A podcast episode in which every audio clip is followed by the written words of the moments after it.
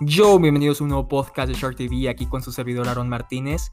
Y miren que ya se empieza a oler esta sensación de que las elecciones se están preparando para la Copa América, para la Eurocopa, estos hermosos torneos que vamos a tener este verano que todos los amantes del fútbol ya estamos emocionados. Y ojo también que quiero comentar que estamos muy cerca del Mundial. Es verdad que es como un año y medio lo que falta, ya que va a ser en, invierno por la situación del clima allá en Qatar.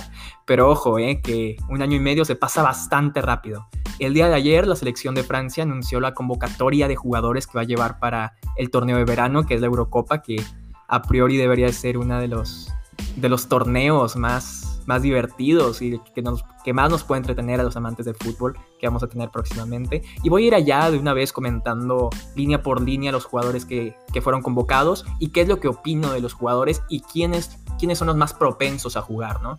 Este, los porteros convocados son Hugo Lloris, Mike Magnan, y Steve Mandanda, estos dos últimos de la Ligue 1 con Hugo Lloris del Tottenham, ya como todos lo conocemos. A priori yo creo que Hugo Lloris es el capitán del equipo, va a ser titular y debería de serlo, creo que es un porterazo.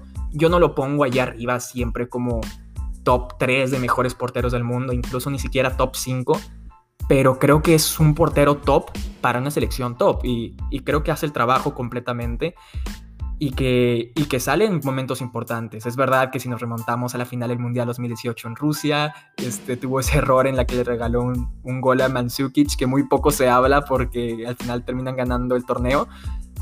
Pero, pero todavía tiene que, que corregir distintas cosas. Pero fuera de eso, le recuerdo paradas impresionantes. Una en Uruguay, creo que es una tajada que le hace a José María Jiménez. Una brutalidad de parada abajo este, de portero crack, porque es un portero crack y no hay que mentirnos, simplemente le falta consistencia, es lo que creo. Los defensas es Lucas Digne, Leo Dubois, estos dos laterales. Lucas Hernández también puede jugar de lateral o de central. Ahorita quiero comentar un poco de las variantes que esto le da al equipo. Presnel Kimpembe, Jules Koundé de Sevilla, que estoy muy emocionado por, por a lo mejor verlo de titular, que no creo que, sea ninguna estupidez. Clement Lenglet, Benjamin Pavard, Rafael Barán y Kurt Zuma. Eh, Kurt Zuma la verdad no lo veo de titular ni, ni en 10 partidos aunque se lesione Barán ni, y Pavard, casi casi. Pero bueno, ¿qué es lo que me falta de aquí? Porque en realidad me falta y no estoy muy de acuerdo con los defensas. Leo Dubois. ¿Por qué llevas a Leo Dubois si tienes a Teo Hernández? Teo Hernández, y yo lo pongo así, no, no me da pena decirlo en absoluto, es el mejor lateral izquierdo del mundo en este momento. No hay ninguno de ese nivel ni Chilwell, ni Marcos Alonso, ninguno de la Premier, ni, ni Sinchenko, ni el que sea de, de, de España tampoco. Jordi Alba está muy lejos de un buen nivel, Ferland Mendy tampoco le llega, Teo Hernández mete goles, defiende, se pone el equipo al hombro, un equipo como el Milan lo está llevando a tener una buena temporada, es verdad que al final pueden terminar incluso sin Champions, pero que durante mucho tiempo, en los últimos año y medio, por lo menos, se ha puesto el equipo al hombro y se lo ha llevado enfrente y le ha sacado partido solamente él desde la posición de defensa izquierdo, que es una brutalidad tener tanto impacto en el juego desde esa posición y creo que en serio hace falta aquí. Este, yo, no yo no solo estoy decepcionado de que no esté en la convocatoria, sino es que además creo que debería ser el defensa izquierdo titular del equipo. Así lo pongo, pero bueno, en lugar de él estoy convencido que el que va a jugar de lateral es su hermano, Lucas Hernández, ya fue titular en el Mundial 2018, fue su temporada de, en el que se conformó ya como uno de los mejores defensas del mundo incluso yo creo que muchos no lo pondrían como un top 5 a lo mejor, pero yo en serio lo tengo muy, muy bien valorado y creo que sí debe ser considerado un gran defensa y siempre debe estar en un equipo top. Y los centrales supongo que va a ser Kim Pembe, que ha crecido muchísimo en los dos años, que va a tomar la posición de un Titi, supongo, que ha bajado su nivel, el contrario. Y Barán. Barán va a ser ese líder en la defensa, aunque yo soy muy crítico con Barán, tengo que decirlo. Suelo criticarlo mucho en el Madrid, cuando no está Sergio Ramos no vemos a un líder que, que en serio marca esa defensa blanca como debe de ser o conformar una de esas dos torres que debe tener el Madrid como central y sufre mucho en serio. E incluso vimos cuando Sergio Ramos ha estado lesionado esta temporada que Eder Militao ha tenido que, que a veces hasta tomarse más ese, ese papel de, de sacar a la defensa y de liderar y todo, y Barán ha, defraudado, un poco en algunos momentos. Y creo que por eso Kimpembe, que sí tiene liderazgo, tampoco se líder en la defensa del Paris Saint Germain, pero creo que se pueden complementar bastante bien y creo que es una pareja de centrales bastante potente y que en serio busco ver. Ahora, Jules Koundé no les voy a mentir, yo sé que es un gran defensa, veo los resúmenes del Sevilla, es un equipo que, que me gusta, no les voy a mentir, pero tampoco es como que vea todos los partidos del Sevilla y te diga que Koundé es el mejor central de la liga para muchos lo es, y escucho que los que son apasionados de la liga y los narradores y los comentaristas, ahí tienen a Maldini, eh, dicen que Koundé es un fenómeno, y, no lo dudo, pero me hace falta verlo y no les, no les quiero decir algo que, que yo no he visto con mis propios ojos. Ahora Benjamin Pavard va a ser el defensa derecho, eso es indiscutible, creo que no llevaron ningún defensa derecho, no sé si Dubois también pueda jugar como, como carrilero por esa banda, pero, pero sí, Pavard es seguro que va a ser el titular por esa, por esa defensa derecha. Mediocampistas. Engolo Kanté, Thomas Lemar, Paul Pogba, Adrien Rabiot, Musa Sissoko y Corentin Tolisso. Corentin Tolisso por lesión no ha jugado casi nada esta temporada. Sissoko es un jugador que tampoco es indiscutible en el Tottenham. Adrien Rabiot en la Juventus nos ha dejado mucho, muy fríos, diría yo, después de su estancia en el Paris Saint Germain. Yo me esperaba muchísimo de él. Yo creía que iba a llegar al Barcelona durante un tiempo y que le iba a romper y que iba a ser su lugar perfecto. Creo que ha retomado un nivel decente durante el último tiempo. Ha, ha, podido lograr una cierta proyección. Le da, también le da proyección a sus equipos en ataque, en defensa, tocando la pelota pero no creo que sea un jugador digno de, empezar un, partido de, la Eurocopa, del Mundial en este momento.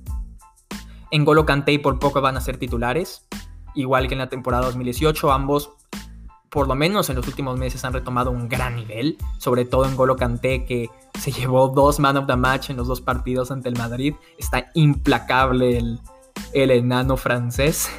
Y al lado de ellos, ¿quién va a jugar? Porque yo lo que supongo es que van a jugar con una una especie de 4-3-3 que se puede conformar a veces como una 4-2-3-1 con un Pogba a veces subiendo un poco más.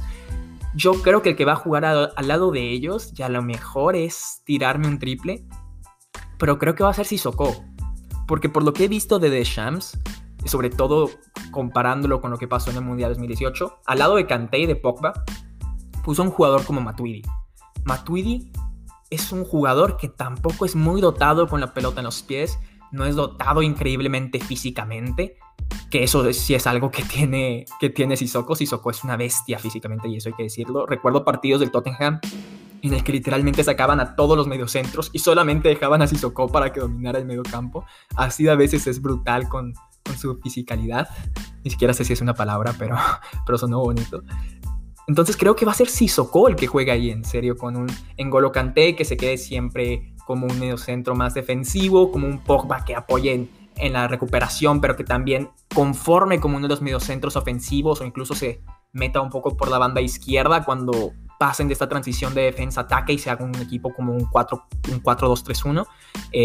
cuando estén defendiendo va a ser un 4-3-3, supongo, a lo mejor un 4-4-2 conformado de alguna manera.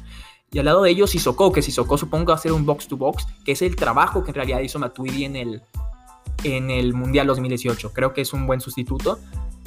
Y para sorpresa de muchos y también incluso para mi sorpresa, yo no antes de la convocatoria no les hubiera hablado de Sissoko, no me lo hubiera esperado aquí, pero ahora que lo pienso me da todo el sentido del mundo de que sea titular. Tal vez me equivoque, pero no veo a Tolizo, no veo a, un Lemar jugando. No, me parece imposible casi ver a un Lemar jugando este, este Eurocopa. Deberían suceder cosas y, y aún así me sorprendería muchísimo.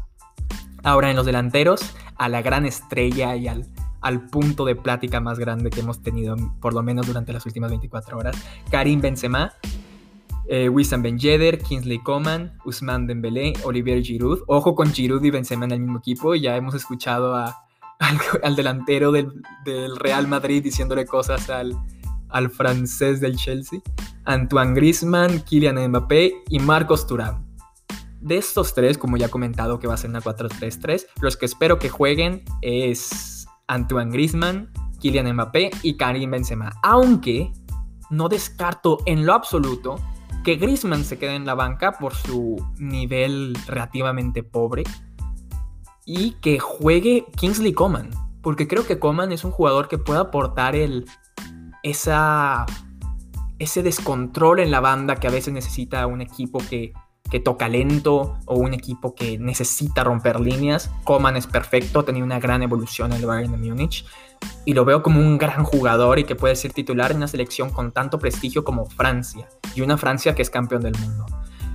Y más si lo comparas con un, con un Griezmann que incluso parece que, que está en la lista de descartes, o tal vez no descartes, pero de venta del, del FC Barcelona.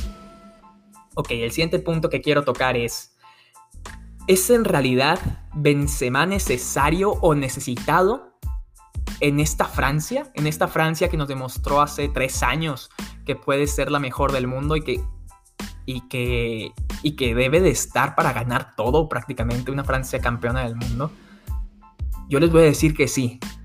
¿Por qué? Porque ya como, como ya comenté, no tenemos a un Griezmann en gran nivel no tenemos a, un Giroud que siquiera esté jugando en un Chelsea o en un Arsenal, porque Giroud no es que no solo no, no sea un jugador que normalmente meta goles, porque una discusión sería, ah, Giroud mete goles o no los mete. La discusión es que no está jugando. Y poner un jugador que en serio no ha jugado en los últimos dos años, porque a veces ni siquiera con Lampard jugaba. Hubo una zona, una parte sí, sobre todo en la FA Cup del año pasado, en que sí jugó, pero de ahí muy poco de él en realidad sí es necesario por, estas cosas. Entonces, Giroud y Benzema yo los pongo como una clase de delanteros bastante parecida. Creo que Benzema es mejor que Giroud, no les voy a mentir. Pero Giroud es este tipo de jugador que, que, a veces no recae mucho en los goles, pero te crea muchas oportunidades, juega muy bien de espaldas a la pelota. Y ahora lo que acabo de decir, multiplíquenlo por tres y eso es Benzema. Un jugador que mete más goles que Giroud, un jugador que juega mejor de espaldas, un jugador con gran cabeceo, gran técnica individual, grandes pases. Y sí, por lo que están escuchando, soy un fan de Karim Benzema. Tiene carácter además, eso no es, eso no es siempre bueno. o sea, porque a veces es un poco hasta mamoncito, podríamos decir. Pero es un jugador impresionante y lo que ha hecho con el Madrid en los últimos años es brutal, porque también les quiero compartir este, sus números con el Real Madrid. El contexto es que Karim Benzema, por lo menos durante tres años, durante los tres últimos años de la estancia de Cristiano Ronaldo, fue bastante criticado el jugador galo en, el equipo de los merengues. Eh, Cristiano Ronaldo ya sabemos la brutalidad de goleador que es y sobre todo la brutalidad de goles que metió en el, Real Madrid, con un Benzema que lo asistía seguidamente y un Benzema que tampoco se hinchaba a meter goles y en realidad no era el líder ofensivo del equipo porque el líder ofensivo era Cristiano Ronaldo. Muchos lo criticaban pensando que Real Madrid debería en serio de fichar a un jugador más como Robert Lewandowski o Luis Suárez es un ejemplo, lógicamente Luis Suárez, Luis Suárez estaba en el Barcelona, pero un jugador así, un delantero centro con muchísimo gol para que se complementara con Cristiano Ronaldo y Gary Bale y meter la misma cantidad de goles que metían por dos prácticamente. Yo era de los que estaban en ese carro. Y es la verdad, yo creía que Benzema en un equipo como el Madrid debería estar marcando más goles. Y cuando tenías a jugadores como Cross, Modric, Bale y Cristiano al lado de ti. Pero desde que se fue Cristiano Ronaldo en la temporada 2017-2018, a final de esa temporada, me ha callado la boca. Y me he enamorado de su juego. Me he enamorado de cómo juega con y sin la pelota en sus pies, de su liderazgo, de sus características. Es una brutalidad. y es una palabra que uso muy seguido la, esta que, acabo de usar. Pero es que Benzema tiene todo lo que, todo lo que necesitas en un delantero centro actual no solo es un jugador que te puede jugar en el área, intentar mandarle pelotas para cabecear, para rematar y que te defina partidos en momentos importantes, también es un jugador que te puede retroceder cinco pasos afuera del área, diez pasos, los que necesites, y tocar de espaldas, hacer jugador, hacer jugar a los extremos, porque eso va a ser necesario también al lado de un jugador como Mbappé o Coman, como ya comenté. Ahí es cuando Coman puede tomar más, más protagonismo junto con un Benzema.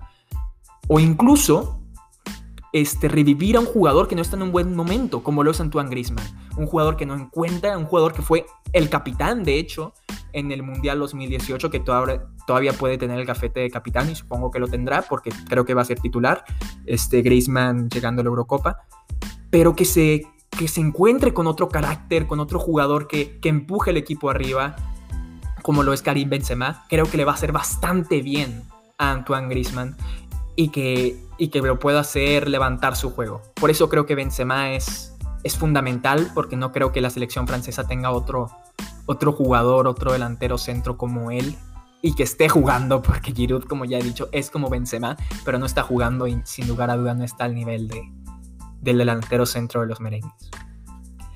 Otro punto que quiero tocar es que otras selecciones tienen un plantel tan fuerte como el de Francia. Porque yo sí digo que Francia tiene un equipo fuerte, porque si te pones a ver posición por posición, cada jugador está es de los mejores de su equipo. Lucas Digne es discutiblemente a veces hasta el mejor jugador del Everton. Eh, Lucas Hernández, una brutalidad del Bayern Múnich. A veces ni siquiera es titular porque Alphonse Davis juega como defensa izquierdo y a veces está Boateng y Alaba, pero juega partidos de Champions. A veces puede, puede ser titular sin ningún problema y es un crack. Eh, Presnel Kimpembe es titular en el Paris Saint Germain, Jules Condé de los mejores jugadores del Sevilla, Lenglet titular con el Barça, aunque no sea muy de mi agrado, Pavard titular con el Bayern Múnich indiscutible, Varane de los mejores en teoría o del, Real Madrid por muchos, como ya he dicho, yo soy un poco más crítico con él, Kurt un jugador importante con el Chelsea, pero no diré que es una brutalidad ni nada, no, tampoco soy un fan masivo de él. Este, ahora en mediocampistas, en Golo Paul Pogba. Y ahí lo dejaré. este, y en delanteros, como ya comenté, Benzema, eh, Mbappé, Coman, Dembélé, que ha estado jugando bien. O sea, es una brutalidad de equipo. Y en realidad tienen línea por línea jugadores de los mejores de la liga, dependiendo en la que estén. Y que creo, creo que hay muy pocas selecciones que te puedan brindar este mismo rendimiento de sus jugadores individualmente, línea por línea. Por ejemplo, ahí está Bélgica. Bélgica es uno de los, e, uno de los ejemplos que quiero usar. Pero hoy en día no tiene buenos centrales. Está De Nayer, Bertongen ya no es lo que es, Arjeverel tampoco. Mm, deja mucho que desear la defensa de Bélgica. Ahora el medio campo es bueno y la delantera es bastante buena también, a pesar de que Hazard, que era el líder y el capitán, no está, está en un nivel horrible. ¿Para qué, para qué mentir y para qué maquillarlo? Brasil probablemente es el equipo que esté más cerca de, un plantel como Francia o incluso para algunos puede ser incluso mejor que la selección de, Francia. La cosa es que fue eliminado por Bélgica en el Mundial 2018. Es verdad que generó y que pudo haber ganado el partido, pero que eso deja un poco frío, ¿no? Que, que un equipo que se tira hacia atrás te pueda te pueda destruir con tanta facilidad, pero aún así yo pongo a Brasil como uno de los mayores candidatos desde ahorita para 2022. Inglaterra, Inglaterra en serio creo que puede ser una potencia y que nos puede sorprender este 2000 este 2021 en la Eurocopa. Tiene un gran plantel, tiene un, un, John Stones en muy buen nivel, un Harry Maguire que, que, en realidad creo que está infravalorado hasta cierto punto, Han, ha recibido muchas críticas. Buenos laterales, tiene a Trent, tiene a Kyle Walker si quiere, quiere usarlo, tiene a Luke Shaw que está reviviendo. De portero puede ser Dick Henderson, Nick Pope eh, Pickford, ninguno de ellos es top mundial hoy en día, pero cumplen bastante bien. En medio campo es, es una brutalidad con, con Jordan Henderson, con, con Grealish, eh, Lingard, que, está jugando, que está jugando muy bien, que es el, el Player of the Month de este mes en la Premier League, con un Hurricane arriba, con un Hurricane arriba que se quiere ir de Tottenham, que también voy a hablar de él en otro podcast, en otro episodio con un Rashford, con Mason Greenwood, con Jadon Sancho. Es, un gran equipo y, tampoco tiene nada que envidiarle a la selección de Francia. Pero Inglaterra siempre me da esta sensación de que es una selección pecho frío. Espero, es una selección que me encanta, eso sí, y espero que les pueda ir bien, pero me deja, me deja frío muchas veces. Ahora, la última, que en serio creo que tiene un gran plantel, pero que me, también me ha dejado frío, que creo que pueden ganar, son los actuales campeones de la Eurocopa sí, es así, Portugal. Creo que tiene un mejor equipo que lo que tenían en la Eurocopa pasada cuando fueron campeones. Tienen a un, portero como es Rui Patricio o incluso Anthony López. Anthony López creo que es un porterazo infravalorado. Todo lo que he visto de él es un portero crack, crack mundial. Y en serio está en mi top de porteros favoritos. Y muy pocos les van a decir eso, pero Anthony López yo creo que debe ser titular en la, en la selección de Portugal. Eh, como centrales, puedes tener a Rubén Díaz, a Pepe, Eh, lateral Joan Joao Cancelo, de defensa izquierda honestamente no, no les tengo un nombre, no les voy a mentir. Eh, Neves, Carvalho, eh, Danilo Pereira, de delantero Cristiano Ronaldo, Bruno Fernández, este, este Silva, el, el del Manchester City. Tiene muy buenos nombres, Joao Félix también y tiene un plantel impresionante que le puede, puede pelear por todo, puede pelear por el mundial y todo. Simplemente es cuestión de que hagan el trabajo, que hagan el trabajo en, en la cancha. Ahora, ¿quién creo yo que es el mejor plantel del mundo? Es Francia. Y todavía, y no lo digo solo porque tenga el hype de la convocatoria, yo, yo, esto se lo digo a cualquiera, el favorito para ser campeón de la Eurocopa y ser campeón del, del, próximo Mundial es Francia. Y no veo cómo alguien puede opinar otra cosa, porque tienen un gran plantel y tienen el carácter y ya me demostraron que sí pueden ganar los partidos importantes. Ya lo han demostrado antes y tienen jugadores ganadores, como Benzema, como Varane, como Lloris, que bueno, fue el campeón que levantó esa, esa Copa del Mundo. Pavard también ahí es un campeón nato. Entonces, tiene todo para llevarse. Lo último, y lo último que voy a tocar de la selección francesa es qué es lo que yo me espero de ellos y cuál va a ser su objetivo para esta Eurocopa. Yo lo, por, yo lo menos que me espero de ellos es llegar a semifinales del torneo. Pero lo que creo que va a ser su objetivo es ser campeones.